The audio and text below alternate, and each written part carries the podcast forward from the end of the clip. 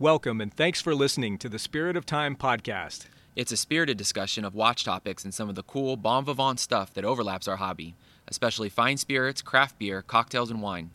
In other words, if it's boozy, smoky, sudsy, or smooth, we'll probably talk about it. Think of it as a watch focused happy hour for your commute. We are your hosts. I am Matt. I'm Greg. Thanks for listening and enjoy the episode.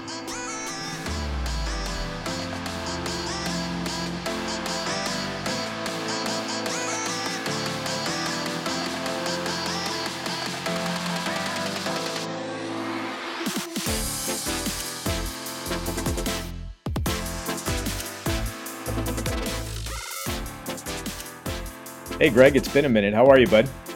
Doing great. It's uh, you know, nice to hang out again. It's been a minute, like you mentioned, so it's uh, it feels a little more regular to to ch- jump back on and, and hop in and catch up with you and, and see what's going on in the in the world of watches and and, uh, and drinks. Yeah, we basically missed an episode because we were so busy with podcast stuff we couldn't do the podcast. You know, it's it's kind of makes sense though in some ways. Like you know, sometimes it's nice to actually do cool things around the pod than than the actual pod, and then it gives us some great content to chat about and catch up and share with people. I think. Yeah, for sure. I mean, just as a as a quick rundown, right? I would say over the past not even 30 days, we we were guests of Feldmar and Tudor for the launch of the new uh, Pelagos we hit the baseball game again with Feldmar, courtesy of Oris. That was uh, the Padres and Dodgers. That was rad. Uh, also went down to the Oris Airstream in the Arts District at the uh, Arts District Brewing Company. Yep, yep, and then you know some other stuff that we'll be talking about here shortly. But I'm gonna t- I'm gonna follow your lead and do what you just did. Let's uh, crack this open. You got you got a better uh, uh, sound bite than I did. I tried to get a good a good crack, but I didn't. Oh, I just well, I'm doing it literally right in front of the microphone. Let's see if we can get the pour. Ooh, that's good. What do, what do they say? ASMR? Is that what they? Uh... Yeah. Wait, don't wreck it. Don't wreck it.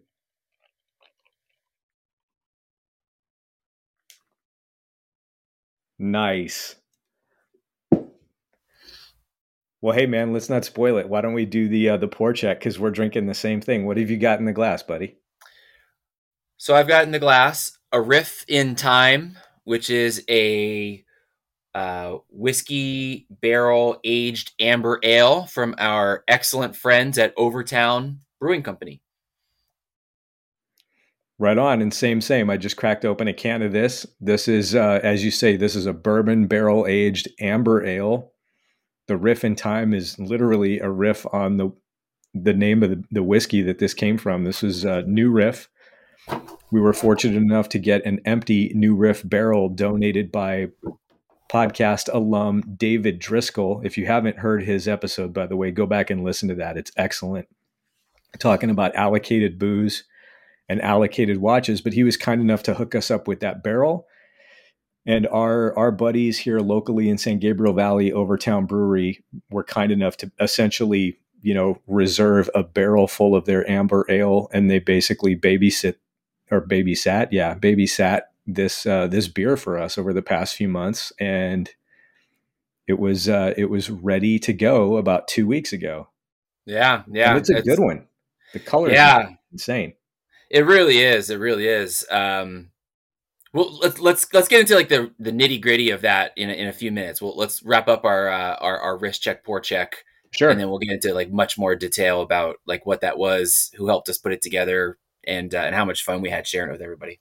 Yeah, absolutely. Well, we both have the same thing in the glass, so we can, you know, we won't belabor that too much until we circle back on it. But what have you got on wrist? What what kind of watch today, buddy? Uh, wearing the Rolex GMT Master 2 16710 LN um, just seemed to go on the wrist today, and uh, it actually made sense because it was it was the the watch that I wore uh, for for a big event that you and I were were really excited about being a part of and and and sharing a night with everybody, which we'll we'll get into more detail, and uh, it'll make sense why I wore that, I guess, when we get into that. But anyway, on the wrist, old trusty, and uh, and matches with the beer. Yeah, totally. I'm actually unintentionally wearing something that also matches with the beer. You know, there's some uh, some gilt kind of brown and black accents. This is a really dark body, dark colored beer. Um, but yeah, today for me it is uh, it is the Tudor Black Bay 58. After the the Tudor event, as much as I like that new Pelagos, and I do, you know, if it was if money was no object, I'd have just bought one. Um, but it reminds me of how good these 39 millimeter Tudors really are, and how I probably don't wear this enough. It's it's almost a perfect one watch. You know, if you were kind of a purist, I guess a civilian would want a date, but this thing has got you know just the exact right feel. It feels great on wrist. It's not too big, but still has presence. Super clean. It's got a bezel. I need a bezel, and not much else it, it it it really does everything. Yeah, I've got friends that I think that they reach for that for sort of their their you know one or two watches, uh, and it's an easy way to get people sort of hooked into the into the hobby. Um, I love that watch. It's it's really fantastic. Um, did we have we talked about the Pelagos since we went to we have not. We, no, we have we not. Yeah, because uh, the last episode we had was with Serge, and then it felt like we just rolled right into just boom, boom, boom, event, event, event, event, event over the past you know couple of weeks. Yeah, and well, uh, let, let's let's not let's not beat a dead uh watch you know a, a dead horse into a watch. I, I, really butchered that. I was trying to come up with something really clever and i couldn't. But you know because everybody's already talked about it. But what were your thoughts on the on the on the pelagos well, I really like it, but it's one of those things that, um, and somebody else has already said this, so I can't take credit for it. I'm going to just try to distill it down as much as possible. But it's one of those where it's almost a little too good, where it's, you know, probably for somebody who has one or two watches and wants a really high quality watch that's going to be a good, um, and compared to the the older, larger version of the Pelagos, this new one at 39 millimeters is going to be a much more um, obvious comparison to a submariner. And i mean for a lot of people this is going to be better you know um, if you include things like availability and price and that kind of thing. And uh, i i just think it was the sort of thing that i probably would uh, want to acquire on its merits. But then because it's it's a little in in the middle of the road I probably wouldn't wear it as much. I mean, I like stuff that's got like a little quirkiness or a little bit more, you know, um, what's the word? Like uh, uh, built for purpose kind of a thing about it, you know, an aura. And the 39 is, I think, uh, you know, much more of a um, a daily driver. I think they really designed it to take the best things that they could that they could keep with the full the full size Pelagos, and basically, um, you know, make it as as every manable as they could. You know, deleting, making it thinner, basically making it a little smaller, deleting the helium escape valve, making the the clasp, I think, a little bit smaller. Um, ironically, that clasp doesn't seem that much smaller than the the full size, but maybe that was just my eye. Um, but yeah, I mean, I like it a lot and I it was hard to say no for sure, but I came away actually finding that that thing made me appreciate you know either something like the left-hand drive which is kind of quirky or even the FXD and you know the FXD which I I passed on before I was like I'm not going to I'm not going to make a FOMO buy. You know I, I might regret it later but I'm I'm not going to do that now that I've had some context here, of course, the one thing that will throw all of this into a cocked hat for me is next year when they inevitably release the 39 in blue. Right, right, then right. All of a sudden, if they if they do it the right way with the right blue, then I'm I'm hundred percent back on board. Now, I I like the watch, Greg, but I I probably wouldn't have it, you know, be at the top of my list right now. How about you? What did you think?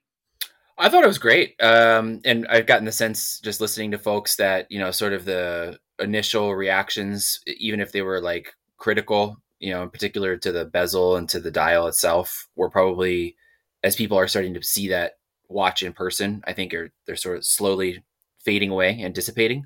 And I think people, most people are pretty much, you know, agreeing, like you said, that it's really, it just does a lot. It does a lot and the things that it, it you know it doesn't have from the original kind of big boy Pelagos, uh, quite frankly, don't really mean much to pretty much everybody. So I think it's awesome. I think people were pretty stoked on it. We were we were there the day after it got announced at Feldmar, and uh, there was sort of a palpable energy. And we saw we've already seen a few in person, so um, people are, have them on the wrist, and it's really cool to see. And I think it's a pretty compelling part of the whole Pelagos lineup. Yeah, I mean, I know a, a number of people um, either bought pretty much on the spot, and I think another a number of other people immediately went on to a list for it. Um, you know, uh, Ike made this. You know, we saw his, and yep. uh, you know, uh, Matt. We he was not wearing his at the baseball game, but the other Matt, yep. Uh, Jack, watching, Jack, Jack had his on West. too. Mm-hmm. Yep. Yeah. So a lot of people definitely capitalized here in Southern California right away. So we'll be seeing them around. I think it's yeah. cool. Yeah, for sure. Yeah, but we'll put that one to bed for now. But yeah, that was a super fun event. Thanks to Feldmar and Tudor for putting that together, and we literally saw it, you know, 24 hours I think after it was announced. So yeah, I was stoked. I I had a feeling something was coming. I was like, why why are we just having a, a random mid year event? Um, and that's a good one. I personally, like I said, I I like it. Um, I do. I have one bit of housekeeping before we go on because we kind of mentioned this a minute ago the fact that we we haven't recorded in a minute. And that is um, just to kind of say thank you to Serge the Rexplorer responses to his episode have uh, really really been very very positive. But the the housekeeping piece is and I'm, I'm, sure a lot of people if you listen to podcasts you're aware of this that there has been a, a system wide issue not affecting every show not affecting every episode. But for um, the hosting platform SoundCloud porting over to Apple. And what we will do that what we had to do last go round was you know let the episode sit and marinate for a few days. And when it eventually we realized it wasn't going to port over we deleted the episode and reloaded it and then it worked. Good. Um, rather than do that this time we may if if the you know problem has not been fixed on soundcloud's end um, a we may be exploring other options like the Grey NATO uh, but for the time being, what we will probably do is just literally edit up a second, very slightly different episode, maybe with a, a slightly different episode number, like an episode, you know, X, B instead of, you know, X, and just let them sit side by side. Hopefully that won't happen, but I just wanted to, to point that out early on. So, anyhow, what do you say? Do you want to get into our first topic? We've kind of got two today yeah, I think we have some fun stuff to talk about. Um, some things that have sort of been obviously, uh, well, quite frankly, both of them been sort of in development for some for some time, and uh, yeah, let's just jump right into the to the event. What do you think? Yeah, for sure. I mean, I think maybe we can start by if why don't you give us a breakdown of what you think of the beer because the beer is the the centerpiece of the event, or do you want to talk about the event first? Uh, let's. I think we can put them together in, a, in an interesting way. Let's start with the beer. So, so for those of or local in Southern California, you, have probably either been to Overtown with us or we've talked with you about it. Um, and even if you're not local, we post about it a lot because we're over there. They're they're great to us. They're great people. Beers are fantastic. And so we thought, gosh, how long ago was this now? It must have been three or five months ago. How long ago well, do you think, think this sort of birthed? Well, the beer actually I mean, it, the serious project began about five months ago, but talking about ago. it was probably five or six months before that. Yeah, yeah. So, so we thought it was going to be the coolest thing to to basically work on a on a private beer uh, with our friends at Overtown, and they were receptive to the idea, which is incredible and and speaks to sort of the uh, approachability that they have, even though they're making fantastic beers on their own all the time. For them to be open uh, to to us joining in on this on this project. And so it had to be a barreled beer, right? For us, I mean, we talk a lot about spirits, wine. So you know, I, I think a non-aged beer would certainly have been fun and interesting. But in order to tie it back into the podcast, we thought it had to be barreled. And so we were able to source, as Matt mentioned earlier, a new riff bourbon whiskey barrel from our friends at Mission Liquor. Um, a couple locations out here in Southern California, and, and there's fantastic David Driscoll's the uh, the sort of the man behind the uh, curtain there, and um, and, a, and an alum of the podcast. And so we got a full barrel from those guys, brought it over to Overtown, and they already started to put together some ideas based on the fact that it was a bourbon barrel. What the, what we might do, and, and as we talked about it, what's typical of a of a bourbon barrel aged beer is usually something eh, like a stout, right? Something in the heavier, darker uh, uh, kind of beer profile. And they thought just to make this sort of different and unique, let's use an amber ale. So fast forward, you know, and, and working with with everybody over there, and, and they were fantastic. We have what is basically an amber ale aged for two months in New Riff bourbon barrels. The ABV comes out at 5.8%. It is dark. I think Matt mentioned it earlier. A lot of people when we were when we when we had the event, which we'll get to in a moment, also commented on it. It's dark, it's rich. Um, there's lots of notes that you might expect, you know, from from the bourbon, you know, the vanilla, um, a little bit of sort of, you know, the the wood and the oakiness. Um, and there actually is, I think, and a couple of us have mentioned this too, a, a, slight hint of the bourbon itself too. But I don't get it until the end, as sort of on the on the out, you know, on the if you breathe out after you enjoy a, a, a sip, that's when I get a little bit of taste of that bourbon and that whiskey. Um, but all through the beginning, you know, it's more of those caramel or you know vanilla notes and, and sort of the oak notes. Um, super enjoyable. Nothing but positive feedback from everybody that's had it so far. Matt, what are your thoughts? Well, I agree with you. I mean, especially the the last bit as far as the um, the actual bourbon component. You know, having it taste like there's a little bit of the whiskey character in there, and it is very much at the end. It is not at, at the front of the palate, right? So when you first get the nose on this beer, it you know it doesn't nose up like a stout. You know, it is not um, it's not bitter. This is uh, I don't know how they hopped it, but it, the hops the residual characteristic is is pretty mellow. And like you say, it's got a lot of the wood characteristics in this.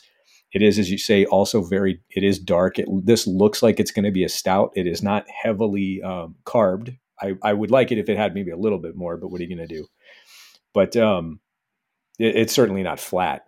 But I and I'm very happy about the fact that there's not, you know, the whiskey doesn't hit you over the head. It's not you know like that artificiality that you you get in some beers and that's what I've tasted in the past you know when you've got something that's described as like oh it's this is a bourbon barrel stout and it's like okay yeah it's it's it's a stout and you poured a couple of you know fifths of whiskey into it or something and stirred it up it's it's not subtle at all this is on the other hand is really good and um, so far everybody has been super complimentary about this yeah, I agree. And uh, the last thing I'll I'll mention before we maybe get into you know how people have tasted it and why we have feedback on it um, is that uh, it's pretty it's pretty crushable.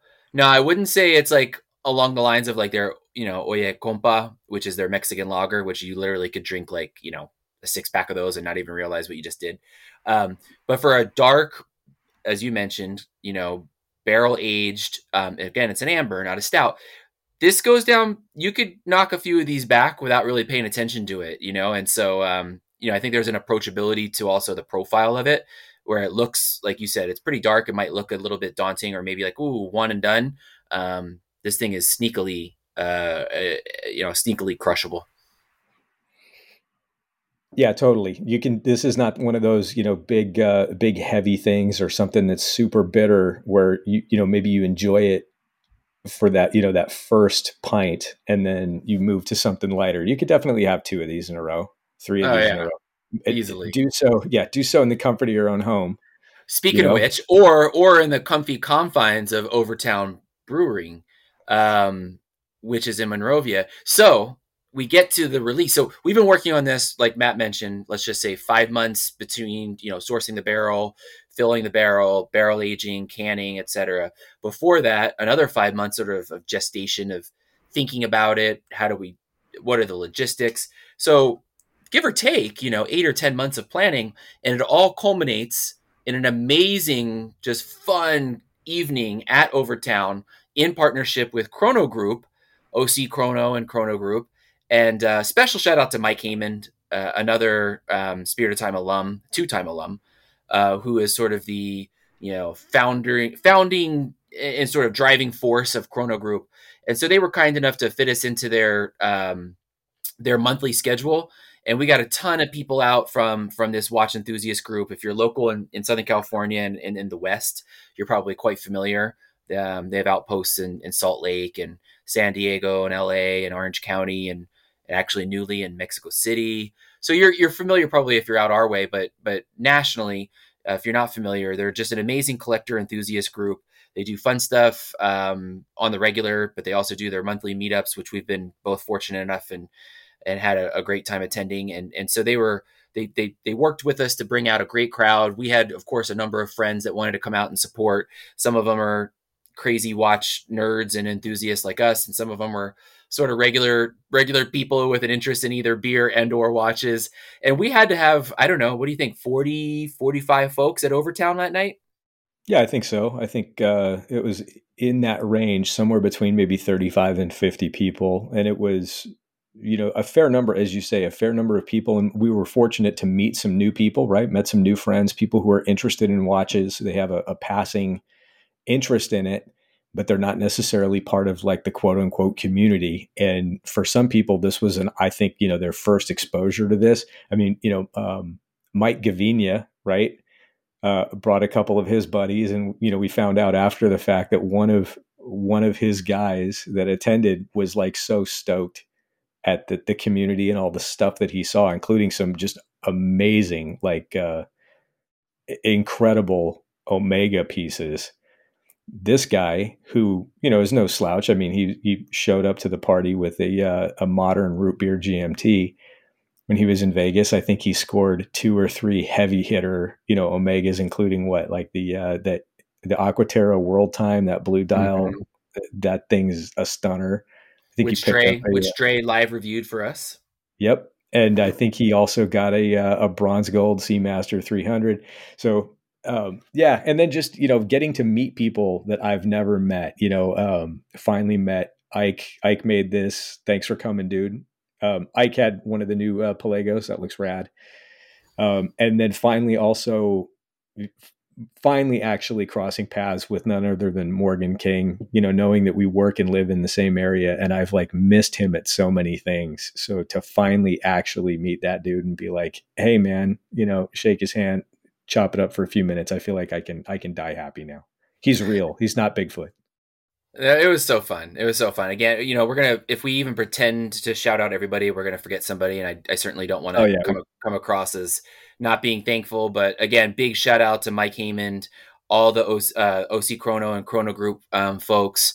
Um, you know, we had our buddies from the the Out of Time podcast, of course, and a bunch of uh, alums who've been on the show. Chase, Horology Four One One and just a lot of great friends, people we met, you know, listeners who we hadn't met in person before. You know, someone made a comment, it's weird hearing your voice in person. Used to hearing it over, you know, the car stereo or earbuds. And so that was kind of a, a funny comment, but it's just a super fun time. Uh, so thankful for Ryan and Carlos and Allison at Overtown uh, for not only putting the beer together for us, but being so, um, you know, hospitable. Uh, we had a keg and then a number of cans. We essentially kicked three quarters of the keg and i think they served it you know the next week for you know as a kind of special pour for for the regular guests that come into the brewery. And then we had a number of cans that folks were able to take away with them um, and enjoy at home. And it was it was so much fun. It was everything i think we hoped it would be and more. And we're just so thankful for everybody's you know sort of support but also just to hang out just to to catch up you know enjoy a beer and and and and do it someplace with uh, that we enjoy and with people we we enjoy yeah, totally. Well, when you think about it, that's really the mission of this pod, right? Was to kind of stand in for our inability to get together live. And that's been great. And I think the other thing that we try to make an effort to do a little more frequently, you know, than some other folks is just actually talking about, you know, the the spirits, the beer, kind of the adult beverage part of our our shared hobby. You know, some people are into, you know, sticks. They do do the cigar thing or you know watches and cars. But you know for us we're talking about this and you know we kind of what is it? Put our our money where our mouth is and put our beer where well where whatever. You know what i'm trying to say. The beer went in the mouth. Um i don't know. Awesome. Anybody that was there thank you thank you thank you. It was so much fun to hang out with you. And uh, and for everybody that kind of follows along and listens thanks for kind of encouraging us and supporting us and making us feel like not only talking into a mic in front of a computer and sharing it with everybody is not only acceptable but fun, and then encouraging us even furthermore to go out there and and make uh, private batches of beer because it's pretty amazing. Yeah, concur. And I think based on the feedback and and everything that we learned, I, I think we're at a place now where we're thinking of maybe doing this maybe two or three times a year if we can make that happen. Maybe not, you know, doing a barrel aged beer every time, but you know, having a get together, you know, in the San Gabriel Valley area in in Los Angeles. There's a lot of us here that do watches, but this is probably the most underserved area. So maybe we can carve out a little niche. So we'll see. Yeah, that was amazing. So thanks again Overtown, Chrono Group, OC Chrono, um, and everybody that came out and, and everybody that sort of sent notes uh, of encouragement and, and cheers. So we appreciate you guys. Yep. Here, there's like, we'll do a virtual toast right here to all those folks. Thanks for, thanks for coming. I don't know. A, a can hitting the glass doesn't have the same dramatic effect, but I'll just, good yeah. enough. Good yeah. enough for me. It's cheap glass. What are you going to do? I, on the other hand, have my Overtown branded glass. I don't know if you noticed that. I did notice that. Yeah, Good. no, that's solid. I've got this a uh, kind of a, a, a, tulip. You know, when you get some light behind it, you can kind of say, you, you, folks, you can't see this. I'm holding this thing up to the light so Greg can kind of see the. There's a little bit of translucence to it, but not much. It's pretty dark for an amber. It's pretty dark. I was joking beforehand, of course, as as we are wont to do. Oh, what what what watch are we going to wear? Blah blah blah. I had mentioned to you I wanted to wear an Overtown T-shirt just to keep you know pumping up the brewery because we love we really appreciate what they do. But I was like, ooh, people if they've never seen my face before, they might be like asking me to pour beers and stuff for them, and I'm like, I don't want to I don't want to jack up the system that the Overtown crew had, so I didn't wear an Overtown T-shirt. Um, but I did wear this watch, my the the 16710, which is why I mentioned it earlier. Um, you know, we kept saying I, you were texting me a couple days leading up. Oh, what are you going to wear? Da, da, da. And it just seemed appropriate to wear this watch there because um, if not for this watch, then I don't think I would be in this sort of crazy space. I certainly wouldn't be doing a podcast with you. And so, you know, this watch sort of set me off onto finding out, finding more people that do this thing and and talking about it in ways that are, you know, fun and uh, and beyond just sort of you know locating the the watch that you want on your wrist. And anyway, this was supposed to be the one watch and done, and of course it is not. But uh, if not for this, then we probably wouldn't be here today. So that's why I wore it that night, and it seemed sort of a apropos to wear it this evening as we talked about everything. Yeah, no, that's a great watch. I um I ended up wearing uh, well, I double wristed and I wore the uh, the Tutima military chronograph because for me, although I don't wear that watch on the daily very often, that's probably you know one of the most evocative sort of hobby centric pieces that I have, and it's the thing that sparks a lot of passion for me. So I guess that we have that in common. Anyhow. Yeah, exactly. So, well, speaking of what we wore on our wrists for the amazing uh, Riff in Time beer release at Overtown Brewery in partnership with Chrono Group, uh, let's talk about what we've had on our wrist for maybe the last few weeks. We've been lucky enough to score some pretty sweet uh, watches that we've been dying to really get our mitts on, and we've been lucky enough to to source them directly from um, some pretty great people. Yeah, so we should start out actually by thanking VJ, Geronimo, and Josh uh, from Oris. I think you know at this point those guys have made the rounds, and everybody knows. If you listen to watch podcasts, obviously you've probably heard at least one or two you know shows hosting one or more of those guys. So i think people are familiar with that. And i will say um you know that cool sense of like you know everymannedness and and down to earth accessibility that you get from the brand from oris uh, it's absolutely genuine. It it is a top down thing um, and I was really, really happy to hear back from them that we were going to be able to get some watches in from in for review especially a couple of unusual pieces because as much you know attention rightfully as they get for you know these different releases from the Aquis line and you know the pointer date les and special watches and the bronze watches and all that stuff there's a couple of watches i mean this just speaks to how deep their bench is. There's a few things that are just absolutely epic that I don't think anybody has really talked about or really had a chance to review it kind of in the podcast space. And we were fortunate to get our hands on a couple of these things. So thanks to them, VJ and Josh. Um, Greg, do you want to kind of lead off? And because we each basically have a watch to review, do you want to go first? Yeah. And and we basically the way we split it up just for this episode was sort of each person take the lead on their thoughts and and, uh, and sort of their hands on with with these two watches. But we both had a chance to spend time with the other as well. and um, they were quite different from each other, but like you yeah, said, extremely different. Yeah, oh, I mean night and day. But um, speak to the range sort of of, of Oris, and, and and to say that too, you know, I think you know at least over the last few months and and, and maybe over the last year, year and a half, there's been some really high profile releases from Oris, and I wouldn't say that neither of these are of the ilk. You know, but there's been a lot of attention paid to, you know, let's say, for instance, some of the Aquis releases.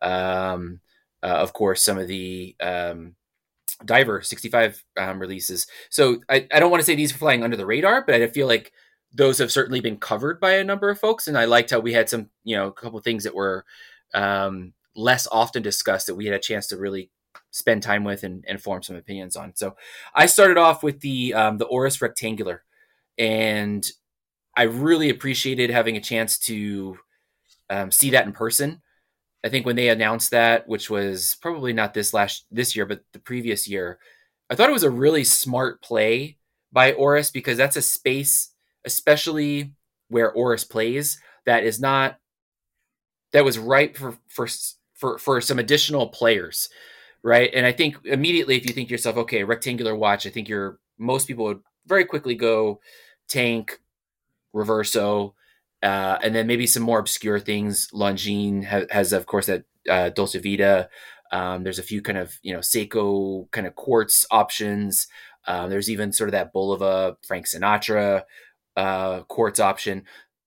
Outside of that, I just don't know that there's a lot of really viable options for the enthusiast.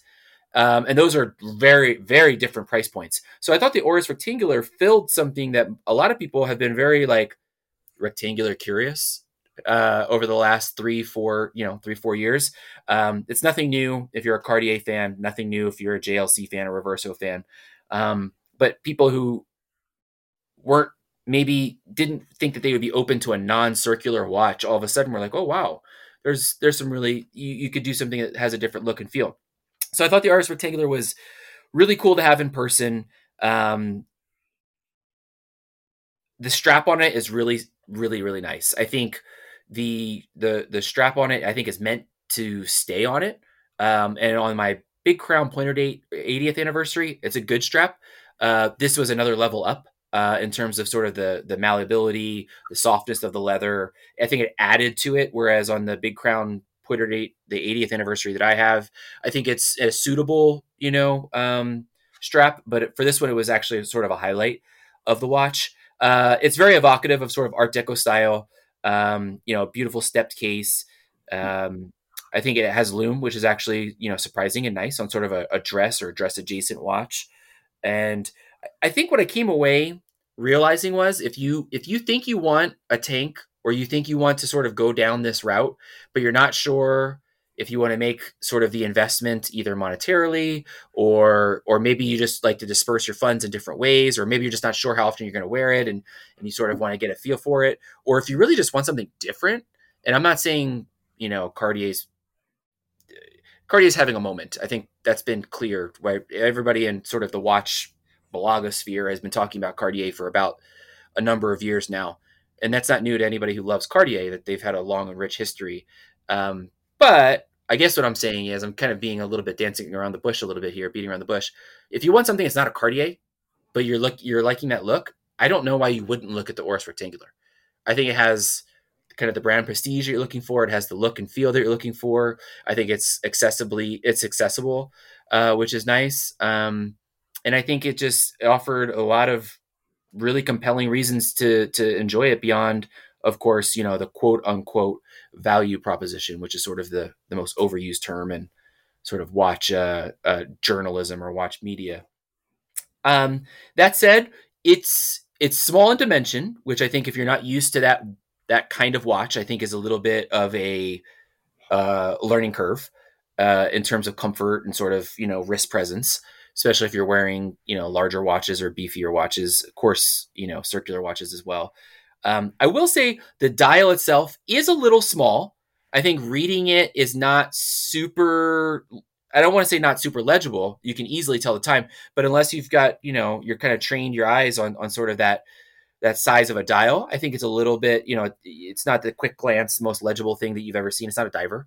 It um, seems like right. I'm sorry to interrupt. It, it uh, i have got the watch in front of me right now, and it does seem like the fact that you know the Art Deco sort of cue, right, is that the it's going to be pretty stark, and yeah. it's it is legible, but the it's relatively low contrast. The handset to the markers on the dial because the handset is not big, and That's some right. of the markers, some of these stick indices are, so they they're almost as long as the handset. So it's you know depending on how things line up, you know it just it's not illegible, but it takes maybe an extra second. So I see what you mean. You know, like a, a dive watch might have you know really uh, uh, you know a lot of contrast, and this one has less. That's right. That's exactly right. And the date window is is is quite miniature, quite frankly. I think that would be my if I had one complaint, and I don't know how you would even address it.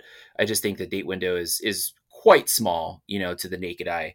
Um, other than that, I mean, so we had the blue, the navy, the navy blue um, dial in, and it comes on a on a on a navy blue strap as well.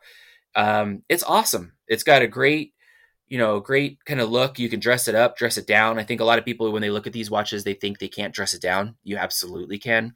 Throw that thing on some distressed suede or leather, um, and you all, you know, with some shirt, uh, uh, uh, jeans and a t-shirt, and you're in business. And then obviously, you know, it's relatively formal looking. It, it easily you know fits in with sort of business and and and, and business casual attire. It slips under a cuff, um, but you could wear this thing on the weekends too. I, I, loved it. I thought it was really cool. Um, it's something that when people ask me what else is out there besides sort of the usual suspects in this sort of genre or this sort of ilk, um, it's something I always pointed people toward and had sort of seen it, you know, very very much in passing. It's just to be able to spend, you know, a week, two weeks with it gave me it basically affirmed what I thought about it. It's a it's a fantastic option in its own right, and um, and I think it offers something different for folks who who might be uh, really interested in this style and look. Yeah, I I really enjoy it. At first, you know, because we didn't really we requested this watch specifically, right? And, but not the specific color. And at first, I thought, okay, it's blue, it's cool. You know, I haven't seen that one yet.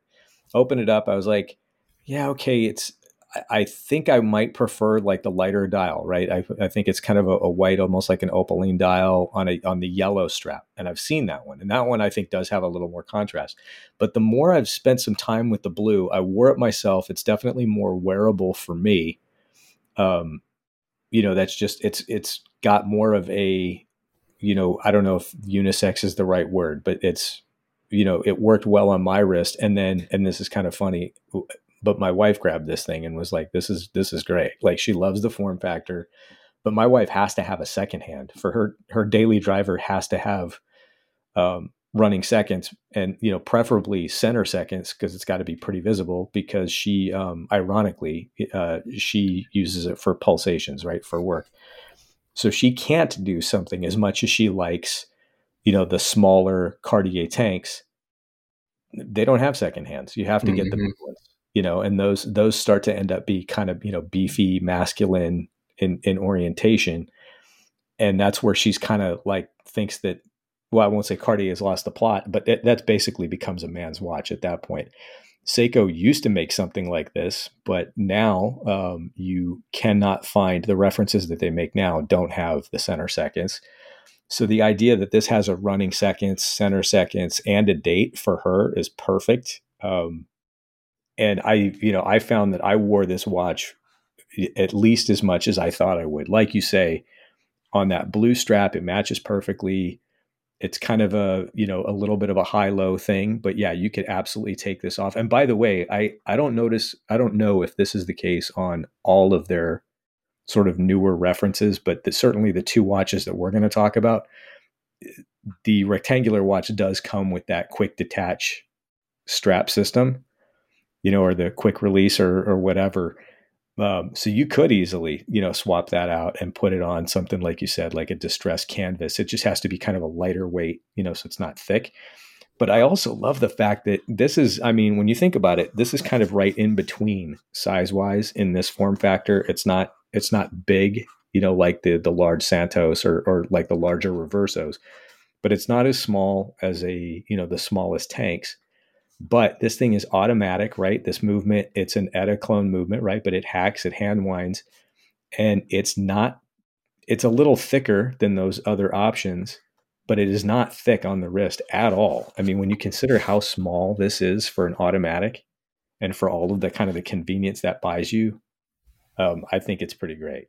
You know, my wife is agnostic, eh, you know, automatic, hand wound, or quartz. She probably would prefer quartz, but geeks like us, automatic all the way, man. Yeah, absolutely. You know, I mean, it, eh, go look up the dimensions unless you're familiar with sort of this this shape of case. It's kind of hard for you to imagine it, but it's, you know, 25 and a half by 38 millimeters. It's diminutive on the wrist, but uh, it has presence once you're used to it, you know, and I think, um, you know, what Oris is doing is, is sort of covers everybody's bases. And I think, um, this is something that would appeal to a lot of folks. Um, and I'm curious how many people have really had a chance to, to, to have this one in person. You know, like you said, the, the ability to switch straps on this is, is beautiful and uh, and I had a chance to do that. So we'll, we'll, throw up a bunch of a bunch of good photos on on the Spirit of Time website so folks can see the different looks and feels that we put on this one, which I I just really appreciated. It was really a different watch every time you put it on something new. Yeah, it seems like it is low key. Like you would not think this would be a strap monster. It seems like it's a strap monster. Absolutely. Yeah, yeah, yeah. Let me ask you. Um, I don't want to put you on the spot. I didn't say I'd ask. I didn't tell you that I would ask you this um, whether or not, leaving aside the question of whether or not this watch is a quote unquote buy for you, um, because we talked a little bit about this, like with Oris's dabbling in different materials and stuff like that. Could Oris charge a thousand dollars more and make this watch in nine karat gold? We we talked about they, this off. Yeah, yeah. They, we talked about this offline. I think this this would be so. They're they're we're starting to see some some play into that, right? You had the the Aquis with the gold bezel chapter. Yep. Um, and of course we saw the Wings of Hope um, big crown, which is special and unique, but you know, has a gold case. Uh, they're playing there. This to me, as you just mentioned, is the the sweet spot to to take that to the next level. So I was looking for watches a watch in this ilk, you know, not that long ago, but I, it had to be yellow gold. I just had my mindset it just needed to be yellow gold. This in yellow gold would have been an absolute home run slam dunk. Um, you know, this case, this look just really begs to be in a precious metal sometimes. And um, and like you said, the ability to to maybe do that upcharge slightly. Again, retail on this, if you're on the Oris website, 1950 I think there's room, like as you're mentioning right now, to go a little up market with a precious metal, and maybe you keep it, like you said, nine carat, and that keeps price, you know, price consideration. All of a sudden, you have folks that are really gold curious, and we we've been talking about that with with the guys at Risk Cheese and the guys at uh, Whiskey and Watches. You're keeping that price point and something they're comfortable with, but they're getting a chance to experience something that's you know yellow gold. Um, I think you get a lot of buyers. Yeah, I think you might too, especially if it was something, you know, that wasn't um, an obvious play, you know, 18 karat gold.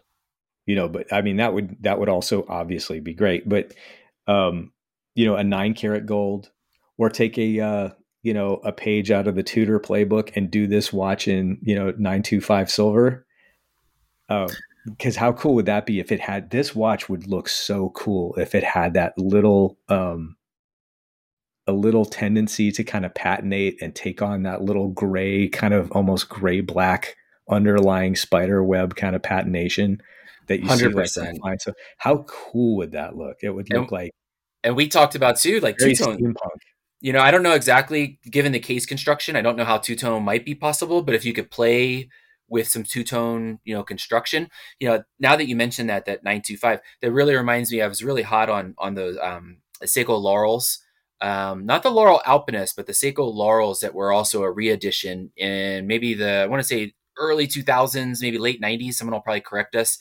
Um, there was some circular case shapes, and there was also some rectangular, actually more like my Omega Deville, sort of in that Cartier Tortue shape. Um, but it's a, a 925 silver case with a 18 karat gold bezel. I'm gonna find it and send it to you. But again, just interesting metals um, would be really cool on this. Um, you know, it's not really news to anybody. We're not breaking anything here by saying, you know, gold is in, yellow gold is in, two tone is in, um, alternative metals are in. We did a whole episode on it with Chase. Um, but this one in particular, I think this watch is is really begging for it. Yeah, I think they could do it. You know, obviously it would add significantly to the price, but it would still be way under just about anything else. And, you know, other than obscure vintage and the idea of having kind of a modern, reliable, you know, basically a a gold watch, you know, with a, a modern, reliable movement, automatic, you know, that that could be worn every day if you're in an office environment or if you just wanted to, you know, rock something super cool. Yeah, exactly. So, like you said, you get all the sort of, you know, the look and feel you're looking for, modern sensibilities and technology and reliability. Um, I think a price that is accessible for lots of folks. And, um, you know, all things aside, it's just a cool freaking watch. I think it's a style that people could pull off more often than they think.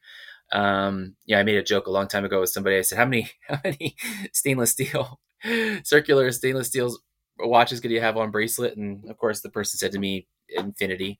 But uh, for me, I just you know I need to change it up so much you know from time to time, and, and this is a way to do it. So great watch, yeah, loved it. And I'm I'm seeing that Seiko Laurel that you just sent over. That that looks pretty cool, dude. I was hot on that for a minute. I still it's still stuck in my like save searches. So we'll see one day. Yeah. It's a it's a cool watch. Yeah, that works. Well, hey, so I, you know, I think that kind of does it for the rectangular, except to you know, just to say, yeah, it's got my my absolute seal of approval on it and I thank you very much to to these guys at Oris for letting us take this uh, for an extended test drive. It's an amazing piece. It's hasn't gotten enough attention, in my opinion. Agreed. Yeah. So tell us tell us what you kind of what, what, what which one we also had that you wanted to focus on. Well, I've got another amazing piece from them that hasn't gotten, in my opinion, enough attention. This is the, and this is a mouthful, dude. So we've teased this before uh, on a previous episode but we w- the one I'm holding right now is the Big Crown GMT Riga Rega Riga I think it's Riga Riga Fleet GMT limited edition. So this is the it's basically it's their pilot style GMT watch, um, and it is associated with or made in association with um, the that Swiss uh, aeromedical evacuation and repatriation organization. So they're, I think they're technically a nonprofit. I think they're member driven, and I think the idea is you can become a member on a temporary basis, like if you go on trips and expeditions and stuff. Don't quote me on that, but I think that's how that works. And they operate a fairly extensive fleet in inside and outside of Switzerland, um, mostly of helicopters, but also they have uh, a number of Bombardier Challengers. I think that's a the Challenger 650s that are um, you know configured for you know long range uh, aeromedical evacuation you know of of critically injured or ill patients. And the idea is if you're a Swiss citizen and you're someplace on the other side of the world and you get sick or you get hurt, um, these these folks will come and get you you know, and repatri- repatriate you in a you know medically stabilized condition and get you back to uh, to CH. But the watch itself, let me just kind of give the rundown. This is a um, this is 41.5 millimeter case, and it's got that awesome kind of I don't know how you described it. It's almost like clipped lugs, you know, uh, but that mid case that Oris is really famous for. I think your your uh, pointer date has this. A number of other watches has this. It keeps it really trim. It's a very good like athletic looking watch. It's 41.5 so i mean you know call it 42 millimeters but it wears closer to 40 which is cool. Um, and this the lugs here are 20 millimeters so very conventional in that regard in a good way. Um, like the rectangular this watch is comes on a strap. It's an extremely thick beefy leather strap and it also has the the quick release you know um, flanges so you can take this thing off. The the strap i think one of the party pieces of this and you've seen this it's got that killer like oris specific deployant where you don't have to cut up the strap. It's very easily sized but it's also got that lift and and, and i don't know if that you can hear this but you know that lift to open that's kind of reminiscent of an airline like an airplane seatbelt buckle. Super cool. Love this. Um, but yeah basically this thing is it's driven by an Edelkrone traveler that's my quotation marks traveler gmt so it's not a pilot gmt this is the you know where the um the local hour is independently jumping. This is, you know, the the GMT hand is independent, um, but still very very useful. It's based on the SW. What is that? The three thirty dash one, I think. So it's basically like the the GMT function. It's kind of like the you know, I want to say it's the ETA version would be 2893, I think, you know, is the, the GMT version of the 2892. So it's, you know, it's nice and slim. And it's just a, a really cool watch with 100 meters water resistance. And what you want to do, think of this is this is, they call it like the, the Riga Fleet limited edition, but it, it really is a series of limited editions all under one umbrella because they let you pick if you're a consumer they let you pick the aircraft platform. Literally when you go to the website it's like step 1 pick the aircraft platform you know that you want the LE for. Do you want the you know the Challenger which is the jet the fixed wing jet do you want the um, the Augusta Westland the Da Vinci you know which is kind of the the business class type helicopter or do you want? Um, I think the other one is the EC, or no, it's the um, the Airbus. Sorry, the H one forty five. So I I know that by its its American military nomenclature. It's the the US uh, UH seventy two Lakota. So it's like a light utility liaison and light evac, you know, medevac helicopter. But if you've ever seen this thing, it's got the kind of the cool cockpit with the the high tail boom that comes straight aft. So it's got a clamshell door at the rear of the uh, of the fuselage. The engine's up high, the rotor system is kind of high, and it's got a uh, basically a shrouded fan anti torque system. So it's a, a, really cool looking helicopter. They they use it all over the world for you know technical rescue and medevac and stuff like that. So you pick the airframe that you want or the, airframe type. Then you drill down and then you can pick. They actually have for every registration number in this fleet, they have a hundred watches. So the idea, I think, presumably, is if you've ever been in service on one of these airframes, you can get down to the to the gnat's ass and, and pick which airframe specifically. So, like the one that I'm looking at, let me get my glasses on here. This one, this particular model, this is the uh, yeah the 145, so the Airbus, and it is tail number HB, that's Hotel Bravo Zulu Quebec November. So that particular airframe, that's what this LE denotes. And there's probably a total of about 30 of these. So, you know, for every every airframe in their fleet, they have a series of 100 watches. Anyhow, kind of the the long and the short on this thing, Greg, and you've seen it it's the case is not it's steel. It's a stainless steel but the treatment on it it is not black but it is darkened. It's like that kind of that gunmetal kind of gray. It's almost like a pvd but it's a, a clear pvd I, and don't quote me i don't know that it is pvd it just looks like that. But um you know the finish on it is super super clean. There's no marks on this thing. It's got that cool kind of you know it, it reminds me of like turbine like compressor you know outer compressor section fan blades that's sort of the the indication or in not the indications the like the crenellations that they've put in both the crown and the the bezel. It's a bidirectional bezel. You can kind of hear this. Now maybe you can't. Yeah we got that. Okay. So bidirectional bezel action on this is superb. It's really really good. Um, the this is kind of hard to appreciate but as somebody who's owned rolexes before and you you have a, a rolex you've got a gmt master as well for all of the the compliments that they get on their bezels, honestly, the bezel action is good. They're just not that grippable. They're just not. Um, you know, the Submariner maybe is a little different. The Seamaster, or not the Seamaster, I'm sorry, the Sea Dweller, you know, where it's just a, a bigger bezel um, and the basically the cuts are kind of at a 45 degree angle and not a coin edge. But you know, compare this to something like you know the Tudor, which I love, but it's got a coin edge. It's real thin around the outside, and you really have to be dainty about how you grab it to to actuate the bezel. Not with this thing.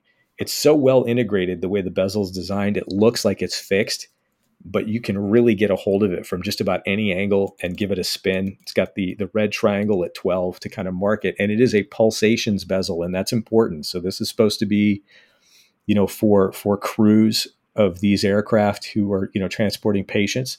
So the idea of having a pulsations bezel that is you know bidirectional is a good idea, and it is there that Oris um, the aesthetic that they have on their pilot style, that handset. I don't know what you would call this handset. You know, there's different terms for the, the taxonomy of handsets kind of escapes me, but it is, you know, it's not an arrowhead hand, it's not needle, it's not instrument hands, it's not um, leaf hands or whatever. It's kind of sword all, hands, right? Kind of, yeah, but it's almost they're sort of almost inverse. They're you know where they're bigger at the base. There's a lot of loom material, and it is highly, highly um, you know visible. So it, it's got that good blue loom. Everything is good. The one thing i think that is a bit of a drawback on this watch that could be better is and i'm sure it would be extremely expensive to do it this is a, a, a watch at a decent price point it would probably blow the budget. I would love to see the the bezel loomed. The idea is if you've thought about putting a bidirectional pulsations bezel on this watch it would probably make sense if if people could see it better in low light because that's a that's an important feature on the watch. Um, but it is uh, otherwise, I think, really really well executed. The other piece of this that I think is so cool, frankly, is the fact that it is it is GMT. I'm not a huge believer. I like Pilot, it, you know, the quote unquote Pilot GMT, just because it's it's cool. But the reality is, for the most part, that's really for somebody who's changing time zones multiple times a day you know most people a traveler you know or or a quote unquote caller office gmt user you just need it to be set you know to the, the other time zone that you need. So in this case you know gmt would be for making your radio calls or your flight planning. And you don't need to reset it a lot but the fact that they they could have easily skipped the gmt feature on this because they've they've done that with other aviation based les and they're they're cool watches but this just goes i think the next step to making it be useful um, it's got good water resistance. I think really the only other thing other than that loom bezel that I would like to see, as good as the strap is, I think this would be better on a bracelet. They've done that bracelet with this um, this buckle really well in some of their pilots' watches. I, I, think it would be cool if that was an option. Because if you're when you think about this, if you're a uh, you know let's say you're not a pilot, you're part of the the air crew, and you're you know a paramedic or something like that there's a good chance that this is going to get gunky. And I think Sinn did a good job anticipating that when they did their EZM, you know, uh, uh, flight crew watch for aeromedics. You know, they made it very, you know, washable. You can break the thing down because they anticipate it's going to get it's going to get dirty. It's going to get hazmat and fluids and icky. Um, that's the only thing I probably would change on this. Otherwise, though, I really, really like this watch. The relief, even the relief on the case back, which is you know kind of a small detail. I know a lot of people think it's corny. I think it looks bitchin'. It's you know it's basically a, a relief picture of the the actual helicopter, highly detailed. Yeah, it's good. Yeah. So you got a chance to wear this. What did you think of it? I, I really liked it. I think uh, in some ways, I think the the case lines reminded me a lot of my Big Crown. And I know that this is in the Pro Pilot family. It's not in the Big Crown family, but I think the lines, uh, although in different dimensions, were similar. So I had a, a good sense of how it might feel and wear and what the, the look of it might be, which I really appreciated. Um, you know, this being a you know a, a GMT you know caliber, it, it's it's a different you know caliber, of course, but the my big crown has a similar you know has a Sellita based uh, uh, uh, caliber in it as well. I think it's a really solid um, enjoyable, you know, movement, and it keeps great time. Um, and I just think it's very tactile, very tact. Uh, it feels very good in my hands to to wind, to set everything. So I really appreciated that. Um, it was a cool look. It was just a very cool, fun look. Um, I appreciated the sort of, you know, the knurling on the bezel, which I think is also matched sort of on the case back as well. Again, done on the big crown. You know, it's a coin edge on the on the bezel on the big crown and a coin edge on the case back and this is a, a different kind of look and feel but again matching the front and the back just shows i think a, a level of execution and, and, attention to detail um, in terms of the gmt i loved the gmt hand you sort of have that you know uh, airplane you know uh, silhouette at the end of the gmt hand my only I, if i had again if i had one kind of you know critique i think the the rehaut which contains the gmt you know, hours is the, the font is quite small. So there were times where I had a little bit of difficulty seeing, you know, at a quick glance where the GMT hand was pointing, just because the the fonts on the Rehaut are, in my opinion, just a little a little small to read. Um, but I loved it. I loved the gunmetal treatment. Um, I thought there was a really subtle but interesting dial texture. And when you put, you know, black, give or take, black, red, and white together, I mean, come on, you know that thing's going to be hot. So it's a great look. Uh, the watch wears well for being, you know, quote unquote, a little bit above 40. You know, if you want to call that oversized or not, depends on your on your uh, uh, you know preferences. Loved it. I thought it was a really fun uh, juxtaposition to the rectangular. Yeah, you know, I'm a huge fan of Bremont, and I'm sure Oris probably would not be super stoked that I'm going to make a comparison, but it's going to be very positive. As much as I love, I look at um, Bremont's MB2 as like their Submariner. You know, it's it's their watch. Um, this compares very favorably to that watch. I mean, I, I love the Martin Bakers. I was an early adopter. I had like literally, I had like watch number 180 something that they made and this compares very favorably to that, very favorably to the MB3, which is the you know the Sellita based um, GMT version of it. I think this is executed, frankly, a bit better overall. You know, in terms of how usable it is, the fact that the bezel is on the outside, just everything about this, as you said, it's just got a nice amount of heft without being heavy. It just feels like it's a well well executed object the design, everything is is integrated well. I think the only other thing is I said I, I would like to see this on a bracelet. That to me is not a deal breaker. I just think that would be a value add if they did that. Um, I think that the second hand probably needs a little bit more legibility. You know, there's just a, a little bit of white at the very end. And visually, it looks very cool because it's ghosted like the GMT hand. The GMT yeah. is ghosted and you really only see that little that you mentioned the airplane marker floating around the perimeter of the watch. Well the same is true of the seconds hand. And in broad daylight if you're not really using it under duress that's fine. But again if you were actually using this watch for its purpose i probably would want that second hand to be a little more visible because that's what you're that's what you're getting your pulse on that's interesting i think that's fair from a practicality standpoint and, uh, but you already said it but in terms of an aesthetics perspective i actually quite liked it it was a it's a neat look Yep. Yeah. So this is $3,400 retail. That's US dollars. Um, and when you consider how that compares to some other things in the class, given the, the overall integration, you know, I think that's, that's extremely fair. This, it wears smaller than it is absolute strap monster and it's the kind of thing you know with a screw down crown that you can just you can take out and do whatever you want with because 100 meters of real water resistance is good enough to do most things that you're going to do yeah, and if you get up close and, and, personal with this dial, I think the applied markers are really sharp. Um, that's a great dial to look at under a loupe and, and, sort of play around with and see what it looks like and get some of that dial texture. It's uh, really great. Um, you know, in terms of the bracelets, like you said, I, I, also had a chance to to right around the time that we had these in, or or, or at the beginning of when we got these in, I, I had a chance to meet VJ and, and Josh in person. They did one of their Airstream events uh, here in LA, and um, super great people. Um, the airstream was really cool to see in person, and um, you know, really hospitable. Really enjoyed you know spending some time with them and, and seeing you know what they're building in their community, which I think has been very positively received by the watch community for good reason. And um, yeah, I came away seeing a couple pieces I hadn't seen before either. I know Feldmar carries most, if not all, of the Oris line, but I had a chance to finally see the the Oris uh, the the bronze bracelet for the Big Crown, which was just a great bracelet. I'm going to absolutely pick one of those up for for mine. Um, yeah,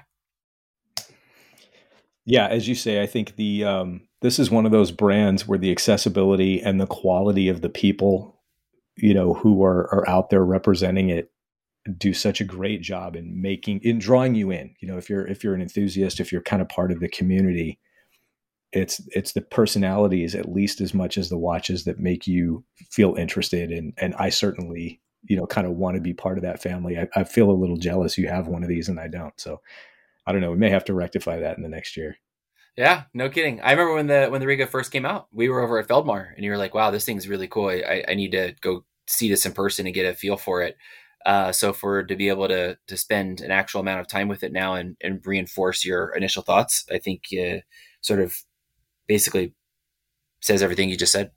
Yeah, 100%. Yeah, 100%. If it's not clear already, I recommend the watch. It's very cool. So, anyhow, I think that'll probably do it for that. What do you think? Do you want to move on to kind of final notes? Yeah, let's do it. What do you got?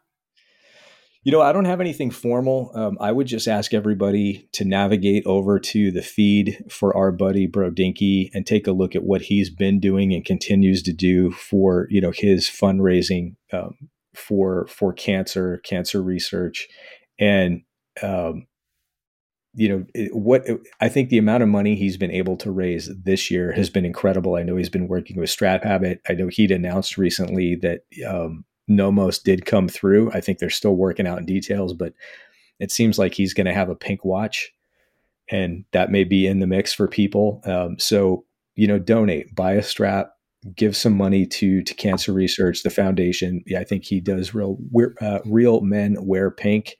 Um, I know you know we basically we got a strap, and I would just ask everybody to go over. I think to a certain extent, it's kind of a shame. So many of us in again in the community in the fam know what he's doing, but the recognition that he's getting, um, you know, from maybe the next level up you know, in watch media entities uh, is kind of shamefully lacking. So he's doing great. He's doing good things. If you haven't already purchased a strap, you know, from Strap Habit, the pink strap, the sailcloth, um, or made a donation or entered to win one of these watches that he's given away or, you know, that the brands have given him to give away, uh, go do that. Yeah, 100% second that. Um, and I think we're just about to enter into it's October is Breast Cancer Awareness Month, correct? You know what? Uh, I think that's right. I don't have that written down, so I don't. I don't want to commit to it, but I think that's right. October or November. Yep, it's October. So we're you know there's still plenty of time I think to to jump on that and, and support and and be a part of that. Not that this is you know uh, a people know this already, but it's fun to support people in the in the in the space that are doing good things. Um, yeah, nothing. I, I don't think anything too crazy. I think um, we're in our in our group chats. There was a, a I think a, a recent um, uh, recommendation that was the uh, Omega Atelier d'Excellence video, which basically goes into Omega's, um, you know, uh, kind of the top top uh, uh, you know facilities for for sort of you know handcrafted stuff that people don't realize that Omega does, and specifically on monochrome um, monochrome watches. Uh, there's a, a, really cool video that came out um, not too long ago, um, and I, I, would encourage everybody to go watch it. It's uh, it, it's it, it was about a month ago, well, a month and change ago, and um, you know, to get a chance to understand what Omega does beyond sort of you know what you see in their regular lineup. Um, the fact that they're still doing a lot of things you know by hand.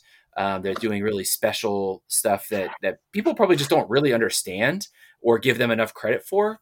Um, and the video itself is really well done. It's on the uh, it's on the monochrome website. We'll link to it. Um, and it's just Omega. We, have said it a million times. They're doing things that I think are underappreciated by some, um, but the the level of of expertise um, and sort of you know hand craftsmanship that they're still doing, you know, while reserved for you know certain parts of the lineup are just up there with anybody in high horology, in my opinion. And so it's just another reminder of that. But it's a very cool uh, uh, article that Monochrome put together and, and a video that's sort of in conjunction with Omega. Yeah, I've seen that video. I can recommend it as well. It's it's very cool. It's amazing. It's it's it's again, just uh, you know, another part of the of the watch universe that maybe isn't highlighted as frequently as as maybe some of the other things that get you know more play. Um, and so, yeah, just appreciate it. Right on. Well, hey, then let's uh, let's wrap it up with that. Let's say uh, the Omega Atelier de excellence video and Brodinkee and cancer research, and we'll have that be the last sip. What do you think? cheers to that. Thanks again, Overtown. We appreciate all of you. Thanks, Chrono Group, Mike, uh, Mike Heyman, everybody that came out, and everybody that's been supporting us. Uh, it's really fun to be on this ride with you. So, cheers. Awesome. Salute. Take care, bud. Cheers.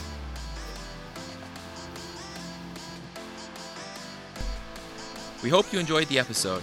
Don't forget to rate us on your podcast platform of choice, it really does help. You can find us on Instagram at Spirit of Time Podcast and contact us at spiritoftimepodcast at gmail.com. As always, please drink responsibly. Thanks again for listening. We'll see you next time.